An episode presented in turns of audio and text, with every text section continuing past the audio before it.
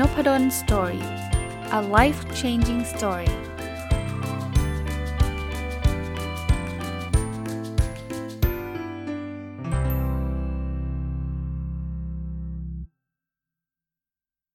สวัสดีครับ ยินดีต้อนรับเข้าสู่นพดล story podcast นะครับ วันนี้เอาหนังสืออีกเล่มหนึ่งนะครับ รายการ Weekend Entrepreneur ลืมบอกไปนะ วันเสาร์เป็นรายการ Weekend Entrepreneur นะครับ ก็ปกติหลังๆ ก็จะเอาหนังสือที่เกี่ยวข้องกับเรื่องของ การทำธุรกิจนะครับ การจัดการการเงินส่วนบุคคลมาเล่าให้ท่านฟัง แล้วก็ลิงก์กับไอตัว Weekend Entrepreneur วันนี้ไปเจอหนังสือเล่มหนึ่งนะชื่อ 10 เสาหลักแห่งความร่ำรวยนะครับ แปลมาจากหนังสือภาษาอังกฤษชื่อ The 10 Pillars of Wealth นะครับ เขียนโดยคุณอเล็กซ์เบรกเกอร์แล้วก็แปลโดยคุณวิทินันชมพูสารภาพก่อน ตอนแรกเขียนหนังสือเล่มนี้มาพักหนึ่งละ แต่ว่าเห็น มันจะเป็นเรื่องเครียดปะวะ คือดูชื่อดูหน้าปกเนี่ยมันจะเป็นหน้าปกเป็นเป็นเสาแบบเสาโรมันอะไรเงี้ย เราก็คิดว่ามันเป็นเรื่องแบบไฟแนนซ์เรื่องการเงินจ๋าๆเลยอะแต่วันก่อนเอ่อมีโอกาสไปที่ร้านหนังสือแล้วก็ไปพลิกๆดู เฮ้ย ไม่เลวแฮะ ใช้ได้นะครับ อ่านรวดเดียวจบเลย ชอบเลย แล้วก็คิดถึงคนฟังในรายการนี้เลยครับ ผู้ประกอบการมันหยุดนะมันมันคล้าย หลักการในการสร้างฐานะสร้างความร่ำรวยให้กับตัวเราอะโดยเขามีเสา 10 เสานะเสา 10 เสาก็จะคล้ายเป็นหลักการ 10 ข้อนั่นเองนะครับ ก็เลยเอามาฝากนะ ไม่แน่ใจว่าวันนี้จะรีวิวได้ครบหรือเปล่า ถ้าไม่ครบก็เป็นสัปดาห์หน้าก็เหมือนเดิมนะครับ ค่อยๆ ทยอยรีวิวไป มาดูเสาหลักที่ 1 ก่อน เขาบอกว่าคนที่อยากจะรวยเนี่ยให้เลิกคิดแบบหวังรวยในภายภาคหน้าเขาบอกว่าที่เราได้รับการสอนสอนมานะว่า เราต้องลำบากวันนี้แล้วก็เก็บ เก็บเงินจนกระทั่งถึงเกษียณแล้วค่อยรวยเนี่ยเขาบอกว่าถ้าคิดแบบนั้นคุณก็อาจจะต้องรอจนเกษียณซึ่งก็ไม่การันตีนะว่าคุณจะรวยหรือไม่รวย เพราะนั้นเนี่ยเราคิดใหม่ฮะให้คิดว่าจริง ๆ แล้วเนี่ยเราสามารถรวยได้ตอนนี้เลยเอออันนี้อันนี้จะอาจจะตรงข้ามกับสิ่งที่เราที่เราคิดไว้นะครับบอกการคิดที่บอกว่าเราจะรวยไว้ในภายภาคหน้าเนี่ยมันมีหลายอย่างระหว่างทางที่มันอาจจะเราเราไม่คาดคิดเกิดขึ้นได้ตลอด ถ้ากะว่าจะกะเกษียณแล้วรวยเนี่ยนะ บางทีอาจจะถูกไล่ออกจากงาน ถูกเลิกจ้าง เพราะคนกลุ่มนี้ก็จะทำงานประจำทั่วๆไป ไม่ได้ทำอะไรที่ผิดหมายถึงว่าอะไรนะ ไม่ได้ทำอะไรที่มันแบบแตกต่างออกไปใช่ไหมนะครับ แล้วแล้วโลกเราเดี๋ยวนี้ผมเสริมให้โลกเราเดี๋ยวนี้นี่มันมีการเปลี่ยนแปลงรวดเร็วนะ งานที่เราทำอยู่อาจจะไม่มีใครจ้างเราทำแล้วก็ได้นะครับ เทคโนโลยีอาจจะมาแทนเราก็ได้นะครับแล้วอยากจะรวยบางทีคนคิดบอกเอ้ย แต่มันก็ไม่เกิดหรอกอสมมติไม่เกิดนะ แต่คุณต้องคิดแบบนี้เลยนะ เงินเดือนต้องขึ้นปีละ 10%ทุกปี ซึ่งมันมันอาจจะไม่จริงนะ เราต้องประสบความสำเร็จทุกปีนะบริษัทที่เราอยู่เนี่ยสภาพเศรษฐกิจต้องดีตลอดนะเก็บเงินไว้ในสกุลเงินที่แข็งนะ ไม่ใช่ว่าเก็บเงินแล้วเงินมันหมดค่าไป ยิ่งตอนนี้มีสงครามใช่ไหมเห็นไหมเห็นความไม่แน่นอนไหมครับ กิจการที่เราทำต้องเอาเงินไปลงทุนแล้วไม่เจ๊งอะ่ะนะครับแล้วเรื่องโรคภัยไข้เจ็บอีก เพราะนั้นการหวังจะไปรวยในในภายภาคหน้าเนี่ยมันเป็นความเสี่ยง ให้เราคิดใหม่ครับ ให้เราคิดว่าตอนนี้เราสามารถรวยได้เลยนะครับรวยได้เลย การคิดแบบรวยได้เลย คือการคิดว่าเราคือคนควบคุมทุกอย่างอยู่ในมือเรานะครับ ผมต่อยอดให้อีกว่าทุกท่านที่มาฟังวิกเกนองเทอร์เพเนอร์หรือผู้ประกอบการวันหยุดเนี่ยผมว่าท่านมีลักษณะข้อนี้แหละ ไม่งั้นเนี่ยท่านไม่คิดทำเป็นผู้ประกอบการหรอกใช่ไหมที่ท่านใช้เวลาว่างมาทำวันหยุดเนี่ยเพราะท่านคิดว่าท่านจะ take action อะไรบางอย่างได้นะครับ อันนี้แหละครับที่ที่จะช่วยเราได้ครับ เพราะฉะนั้น mindset มาก่อนว่าไม่จำเป็นต้องใช้เวลา 60 ปี 40 ปีนะครับเราสามารถที่จะทำธุรกิจหรือว่าทำอะไรบางอย่างที่เราจะประสบความสำเร็จได้ในเร็ววันนี้ผมก็ไม่ได้พูดว่าเฮ้ยจะต้องสำเร็จได้ภายในพรุ่งนี้นะมันไม่ได้เร็วขนาดนั้น มาเสาหลักต้นที่2เนี่ยเขาบอกว่าแยกเรื่องเวลากับการหาเงินออกจากกันนะถ้าใครจำ หลักการของผู้ประกอบการวันหยุดของผมได้นะ ผมจะใช้หลักการที่ชื่อว่า PALM P A L M S P คือ passion ทำในสิ่งที่เราชอบ A คือ ability คือทำสิ่งที่เราเก่ง L คือ low investment ทำในสิ่งที่ใช้เงินลงทุนน้อย M คือ money คือได้เงิน แล้วก็ S คือ scalability ก็คือขยายใหญ่ได้ หลักเสาต้นที่ 2 เนี่ย เหมือนตัว S ที่ผมเคยพูดนะ คือการแยกเรื่องเวลากับการหาเงินออกจากกันทำไมต้องแยก เพราะว่าถ้าเราอยากจะรวยอยากประสบความสำเร็จมากๆเนี่ยถ้าทุกอย่างมันขึ้นอยู่กับเวลาของเรา 100%เนี่ยเราจะสำเร็จได้ยากนิดนึง เหตุผลเพราะว่าเวลาเรามีแค่ 24 ชั่วโมงครับเพราะฉะนั้นเนี่ยจะทำยังไงก็ตามที่จะทำให้เรื่องเรื่องเวลากับเรื่องหาเงินเนี่ยมันไม่เกี่ยวข้องกันบางคนนึกไม่ออก ใช่ครับในการทำ Weekend Entrepreneur ช่วงแรกๆเนี่ยเราต้องเอาเอาเอาแรงไปแลก นั้นเนี่ยเราจะเป็นนักถ่ายรูปเป็นคนรับจ้างถ่ายรูปเราก็ต้องไปถ่ายเองถูกไหมนะครับถ้าถ้าเช่นนั้นเนี่ยเราก็จะมีเงินได้ก็ต้องเอาเวลาเราไปแลกซึ่งไม่แปลกนะครับ การทำเป็นผู้ประกอบการมันหยุดผมลิงก์ให้ด้วยนะหนังสือมันไม่ได้เกี่ยวกับผู้ประกอบการมันหยุดนะแต่ว่าลิงก์ให้ด้วยว่าใหม่ๆ ก็ต้องใช้เวลาไปแลกอะงั้นทำอย่างนั้นแล้วจะรวยได้ไง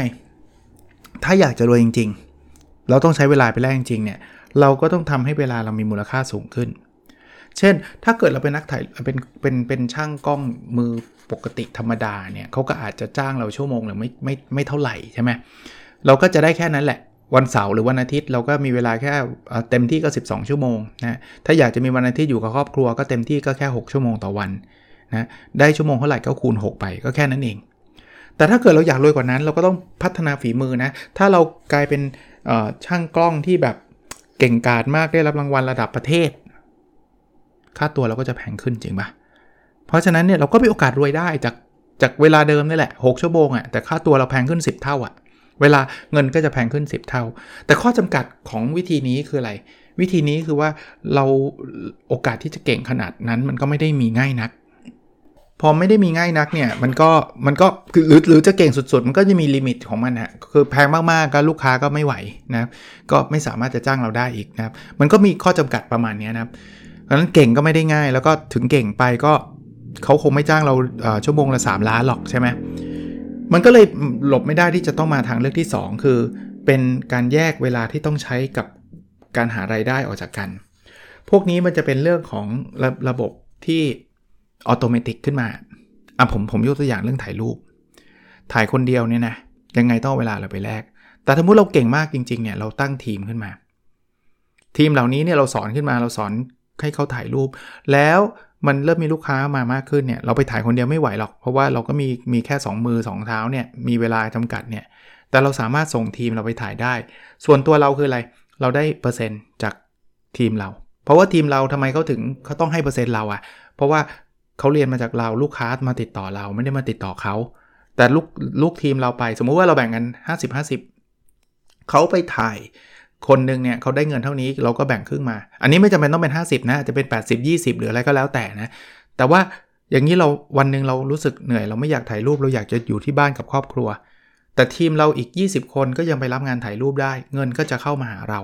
อย่างนี้คือแยกการหาเงินกับเวลาออกเวลาของเราออกจากกัน หรือเราไปทำคอร์สออนไลน์สอนเรื่องของของเทคนิคการถ่ายรูป เพราะเราถ่ายเก่งมาก สวยงามมาก คนก็อยากถ่ายเก่งแบบเรา พอเป็นคอร์สออนไลน์เนี่ยเราไปอัดทีเดียวเสร็จปุ๊บ คนจะมาดูคลิปเราคนหนึ่ง10 คนร้อยคนพันคนเนี่ยมันไม่ได้ทำให้เวลาเราเปลืองขึ้นเลยฮะเราก็ยังอยู่บ้านอยู่กับบ้านอยู่เนี่ยเราก็ยังเล่นกับลูกเล่นกับเดินไปหาคุณพ่อคุณแม่อยู่กับครอบครัวภรรยาสามีเราได้ใช่ไหมอย่างเงี้ยคือการแยกเวลาออกจากการการหารายได้ ซึ่งมันมันหมายถึง scalability อะครับก็คืออย่างเงี้ยมันสามารถที่จะขยายใหญ่ได้นะครับ เพราะฉะนั้นเราเราเริ่ม Weekend Entrepreneur ของเราเนี่ยจะเริ่มแบบไหนก็ตามนะ ลองคิดภาพตรงนี้ไว้ก่อนนะตอนแรกอาจจะต้องใช้แรงไปแรกมันคงไม่สามารถจะตั้งทีมถ่ายรูปกันได้แบบนั้นหรอกนะเราก็ต้องถ่ายให้เก่งให้เชี่ยวชาญให้มีลูกค้าสนใจเราระดับหนึ่งก่อนนะแต่อย่าอย่าลืมถามคำถามตัวเอง เพราะว่าถ้าเราอยากจะรวยจริง ๆทำด้วยตัวเองคนเดียวอาจจะลำบากนะครับถามว่าธุรกิจนี้ยังมีรายได้เข้ามาแม้ว่าฉันจะไม่ได้ทำอยู่หรือเปล่า ถ้าคำตอบคือ yes นะ ก็แปลว่าอันนี้มีมีลุ้นละนะครับกระบวนการหาเงินเข้าธุรกิจนี้สามารถทำได้โดยคนอื่น หรือจากคนที่ทำงานอย่างเป็นอัตโนมัติได้หรือไม่นะคือไม่ไม่ต้องเราทำได้ไหมคนอื่นทำได้ไหมนะครับอันที่อันนี้เมื่อกี้ข้อที่2นะครับข้อที่ 3 คือถ้าธุรกิจนี้ไปได้ดีเนี่ยจะฝึกคนขึ้นมาทำแทนได้หรือเปล่านะนี่คือข้อที่3นะข้อที่4นะครับเขาบอกเป็นไปได้ไหมที่การทำยอดขายร้อยเหรียญจะใช้กระบวนการเดียวกันกับการทำยอดขายได้จำนวน 1 ล้านเหรียญ อย่างที่ผมบอกถ้าไปถ่ายรูปเองเนี่ยร้อยเหรียญกับ 1 ล้านเนี่ยทำเองไม่ได้หรอกเราไม่สามารถขยายทีเดียวหมื่นเท่างั้นละได้ แต่ถ้าเกิดเรามีทีมอะอาจจะขยายได้นะครับ เราก็จะสามารถทำให้ธุรกิจเราเติบโตรวดเร็วโดยที่ไม่ต้องเสียเวลาไปได้นะครับ อันนี้ก็จะเป็นเคสนะครับว่าเราจะทำได้ยังไงนะผมว่าแค่ข้อนี้ข้อ2เนี่ยก็จะช่วยเราได้เยอะแล้ว แต่ว่าโน้ตไว้นิดนึงว่าผู้ที่เป็น ผู้ประกอบการวันหยุดเนี่ยก็อาจจะต้องใช้เวลาแล้วก็แรงตัวเองไปแลกก่อนในช่วงแรก แต่ว่าอย่าลืมคิดถึงมุมนี้ เสาหลักต้นที่ 3 ครับ ยอมรับว่าคุณจะต้องดีกว่าคนอื่นให้ได้ คือหลายคนที่เราทำไม่สำเร็จเพราะเราไปดูถูกตัวเองครับ ว่าคนอย่างฉันแล้วก็เติมเข้าไปฮะคนอย่างฉันทาไม่ได้หรอกฉันจบมาไม่สูง ฉันไม่ได้เรียนตรงมา คือเขาบอกความเชื่อว่าตนเองคือคนธรรมดา หรือว่าไม่ดีพอคือตัวการใหญ่มากนะครับ ที่จะคอยฉุดรั้งทำให้เราไม่สามารถก้าวไปถึงไหนได้ สรุปคือมุมนี้คือคุณต้องเชื่อตัวเองก่อน ถ้าคุณไม่เชื่อใครจะมาเชื่อคุณ คุณอยากจะทำคุกกี้ขายแล้วคุณไม่เชื่อว่าคุณจะทำได้อร่อย ใครก็จะเชื่อคุณว่าคุณทำคุกกี้ขายแล้วจะอร่อยใช่ปะนะครับ คุณอยากจะไปสอนคนนู้นคนนี้ แต่คุณยังไม่เชื่อเลยว่าคุณมีความรู้มากเพียงพอ คุณจะไปสอนเขาได้ยังไงนะครับเขาบอกว่าถ้าเราอยากรวยนะ คนเราจะทำอยู่2ออย่างนะครับ คืออันแรกก็คือจะหยุดยั้งตัวเองตั้งแต่ไม่ได้เริ่มทำอะไรเลยเขาไม่เชื่อว่าตัวเองยอดเยี่ยมหรือทำอะไรได้นะครับ หรือไม่ควรจะรวยซะด้วยซ้ำคนกลุ่มนี้ก็จะไม่รวย กับอีกอันหนึ่งนะครับ คือเป็นคนที่อยากจะรวยนะนะครับ แต่ว่าก็รู้สึกว่าตัวเองเป็นคนธรรมดา แล้วก็กลัวความเสี่ยง ไม่อยากจะไปเจอปัญหาใหม่ๆ ปัญหาที่ท้าทายวันนั้นก็จะ safe safe zone อะอยู่ในชีวิตที่เสี่ยงน้อยที่สุด แล้วก็ไม่ไม่ไม่ไม่กล้าทำอะไรใหม่ ๆ เลย ซึ่งจริงแล้วเนี่ยนะอาจจะอาจจะเสี่ยงมากกว่าเดิมก็ได้ ทั้ง 2 กลุ่มนี้ก็คือกลุ่มที่แบบอยากรวยไงแต่อยากรวยคือไม่ได้รวยไงนะคือ 1 คือคิดว่าตัวเองไม่ได้เรื่องอัน 2 คือ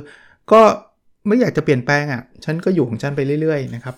เขาบอกว่าพวกนี้เป็นอุปสรรคนะครับ เพราะนั้นเนี่ยเราต้อง ต้องกล้า ผมผมถึงมาจัดรายการนี้ไงผมอยากให้ทุกท่านเนี่ยลองกล้าโดยที่ไม่ต้องเสี่ยงมาก ผมรู้ว่าทุกท่านถ้าท่านฟังรายการนี้ท่านท่านก็ต้องเป็นคนกลัวความเสี่ยงอะ่ะเพราะไม่งั้นท่านคงลาออกมาเป็นผู้ประกอบการไปกันหมดแล้วอะ่ะแต่ผมบอกเฮ้ยยังไม่ต้องออกก็ได้นะ ผมก็เป็นคนกลัวกลัวความเสี่ยงทำงานประจำไปเถอะ แต่ว่าใช้เวลาเสาร์อาทิตย์เนี่ยมามาทำอะไร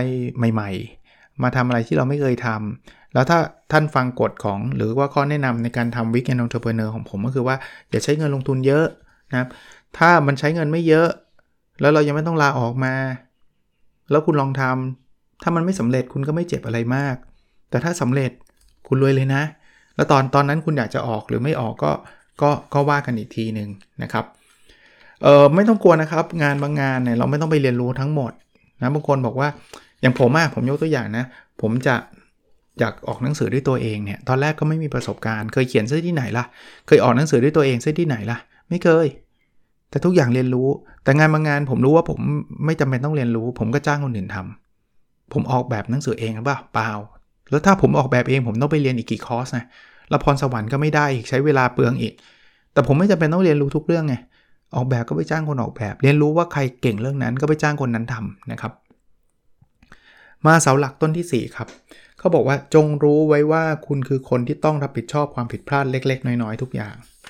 คือมันมีคนที่แบบว่าทำอะไรไม่สำเร็จแล้วชอบโทษคนอื่นครับ ข้อเสียของการโทษคนอื่นคืออะไรรู้ปะมันจะทำให้เราไม่ได้เรียนรู้เลยในความผิดพลาดที่เกิดขึ้น อะ สมมุติว่าเราทำ Weekend Entrepreneur แล้วขายไม่ได้ โทษเศรษฐกิจ ที่ขายไม่ได้ เพราะว่าสมมติทำคุกกี้ขาย ไม่ใช่ไม่อร่อยนะ เศรษฐกิจมันไม่ดี โทษโควิด โทษลูกค้าลูกค้าเรื่องเยอะเรื่องมาก โทษทุกอย่างยกเว้นตัวเราเอง สิ่งที่เกิดขึ้นคืออะไรครับ เราก็จะทำคุกกี้แบบเดิมๆถ้าเราทำไม่อร่อยมันก็จะไม่อร่อยแบบเดิม เพราะเราไม่ตระหนักรู้เลยว่า ข้อเสีย ข้อหนึ่งผมไม่ได้บอกเศรษฐกิจไม่เกี่ยวนะ แต่ข้อเสียข้อหนึ่งเนี่ยที่เราควรรับผิดชอบคือ รสชาติของคุกกี้เรามองข้ามไงเพราะเราไม่อยากจะรู้สึกแย่ว่าเราทำไม่เก่ง เราก็เลยชี้นิ้วไปโทษคนนั้นโทษคนนี้เต็มไปหมด เปลี่ยนใหม่ครับลองกลับมาดูตัวเอง ผมไม่ได้บอกว่าเศรษฐกิจไม่เกี่ยวหรือ สภาพแวดล้อมอันอื่นไม่เกี่ยว แต่ถ้าเรากลับมาดูตัวเองเนี่ยเราจะสามารถแก้ในสิ่งที่เราแก้ได้รสชาติไม่ดีไปฝึกใหม่ ทดสอบใหม่ ไปเรียนรู้ใหม่ เดี๋ยวมันดีขึ้น เดี๋ยวมันก็มาเองครับ เศรษฐกิจมันมีขึ้นมีลงอยู่แล้วโควิดเดี๋ยวมันก็หายไปนะครับตอนนี้อาจจะ peak อยู่แต่ว่าผมก็เชื่อว่าวันหนึ่งก็ต้องหายไปนะครับ อันนี้ก็จะช่วยทำให้เราเก่งขึ้นได้นะรับผิดชอบ เสาหลักต้นที่ 5 ครับก็บอกมีหลักคิดที่เชื่อว่าโลกเรามีสิ่งต่างๆ อยู่อย่างเหลือเฟือฮะคือคนที่มีมุมคิดที่คับแคบเนี่ยเราจะคิดว่ามันเป็น zero-sum game zero sum game คือถ้าฉันได้คนอื่นต้องไม่ได้ คนอื่นต้องเสีย เพราะนั้นเนี่ยความร่วมมือมันก็จะไม่เกิด เขาจะบอกว่าเขาจะเรียกว่าโลกที่เต็มไปด้วยความแร้นแค้น พวกนี้ชอบการแข่งขัน ชอบไม่ใช่อะไรหรอกเพราะกลัวคนอื่นจะมาแย่งลูกค้า เราอยู่ในอะผมผมยกตัวอย่างนะ weekend entrepreneur เนี่ย เราทำขนมขาย สมมุติว่าไปลงไลน์กลุ่มของหมู่บ้านปุ๊บเนี่ยคนอื่นเขาทำขนมเหมือนกันเริ่มหมั่นไส้เขาละเพราะว่าเรารู้สึกว่าโลกมันแร้นแค้นอูอีนี่ทำขนมมาแย่งกับเราเว้ยเฮ้ยโหมันได้ลูกค้าเยอะทำไมเราได้น้อย mindset แบบนี้ผมว่าเป็น mindset ที่เราจะทำไม่ไม่ค่อยสำเร็จอะ่ะเขาบอกคนรวยจะไม่ไม่มี mindset แบบนี้นะครับ คนรวยจะคิดว่าเฮ้ยทุกอย่างมันเหลือเฟือนะ จริงๆเนี่ยเขาสามารถจะเชื่อมโยงกันได้เลยนะ คนนั้นทำขนมเราก็ทำเหมือนกัน จริง ๆ เรามา co-promotion กันไหมนะทำโปรโมชั่นร่วมกันถ้าเกิดซื้อขนมร้านเขามาใช้ส่วนลดมาซื้อร้านเราได้ ซื้อร้านเราไปลดร้านเขาได้ แล้วสังเกตไหมครับว่าคนที่ทำอะไรแบบนี้มักจะประสบความสำเร็จเขาจะมีเพื่อนเยอะครับเขาจะมี network เขาจะไม่ได้คิดว่าโลกมันแร้นแค้นว่า ถ้าฉันอยู่รอดแล้วเธอต้องไป ถ้าเธออยู่รอดฉันก็จะต้องแย่เขาจะไม่ได้คิดแบบนั้นนะครับ เพราะนั้นเนี่ยเราก็จะสามารถสร้างกลุ่มสร้าง อะไรหลาย ๆ อย่าง ผมเคยยกตัวอย่างรถตู้ให้ฟังเนี่ยรถตู้ที่ดีๆส่วนใหญ่นะผมก็จะขอเบอร์ไว้ พอถึงเวลาเนี่ยผมโทรไปหา ปรากฏว่าบางทีโทรไปใกล้เกินไปเขาก็รับงานอื่นแล้ว แต่แทนที่ก็จะบอกว่าผมรับงานอื่นแล้วนะครับ ขอโทษทีแล้วก็วางหูไปนะเขาจะบอกว่าเดี๋ยวผมแนะนำเพื่อนให้เพื่อนเพื่อนผมเนี่ยขับเก่งเหมือนผมเลยขับดีกว่าผมอีกนู่นนี่นั่น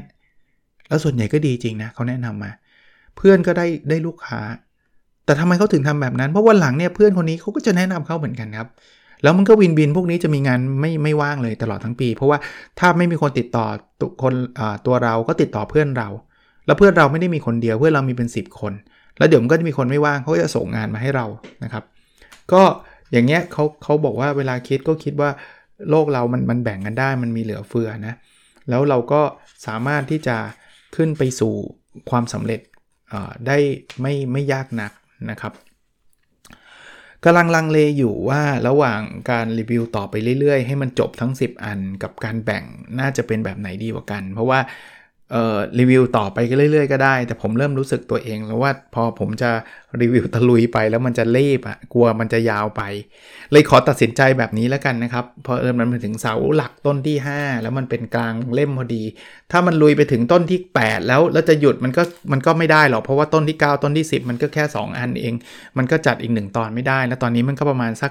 17-18 นาทีแล้ว ก็เลยขออนุญาตหยุดไว้ตรงนี้ก่อนแล้วกันนะครับใครที่อยากไปอ่านเร็วๆเลย ก็หนังสือชื่อ 10 เสาหลักแห่งความร่ำรวยนะครับภาษาอังกฤษชื่อ The 10 Pillars of Wealth นะครับ เขียนโดยคุณ Alex Breaker แล้วก็แปลโดยคุณวุฒินันชมพูนะครับ ก็เป็นหนังสือที่ดีนะ เดี๋ยวผมมารีวิวอีกอีกอีกหนึ่งตอนในสัปดาห์หน้าน่าจะจบนะครับ โอเคครับ วันนี้อาจจะไม่ยาวมากนะครับ แต่ว่าวันเสาร์ปกติก็ไม่ค่อยมีใครอยากฟังยาวๆอยู่แล้วเนาะเดาเอา แล้วเราพบกันใน episode ถัดไปนะครับ สวัสดีครับ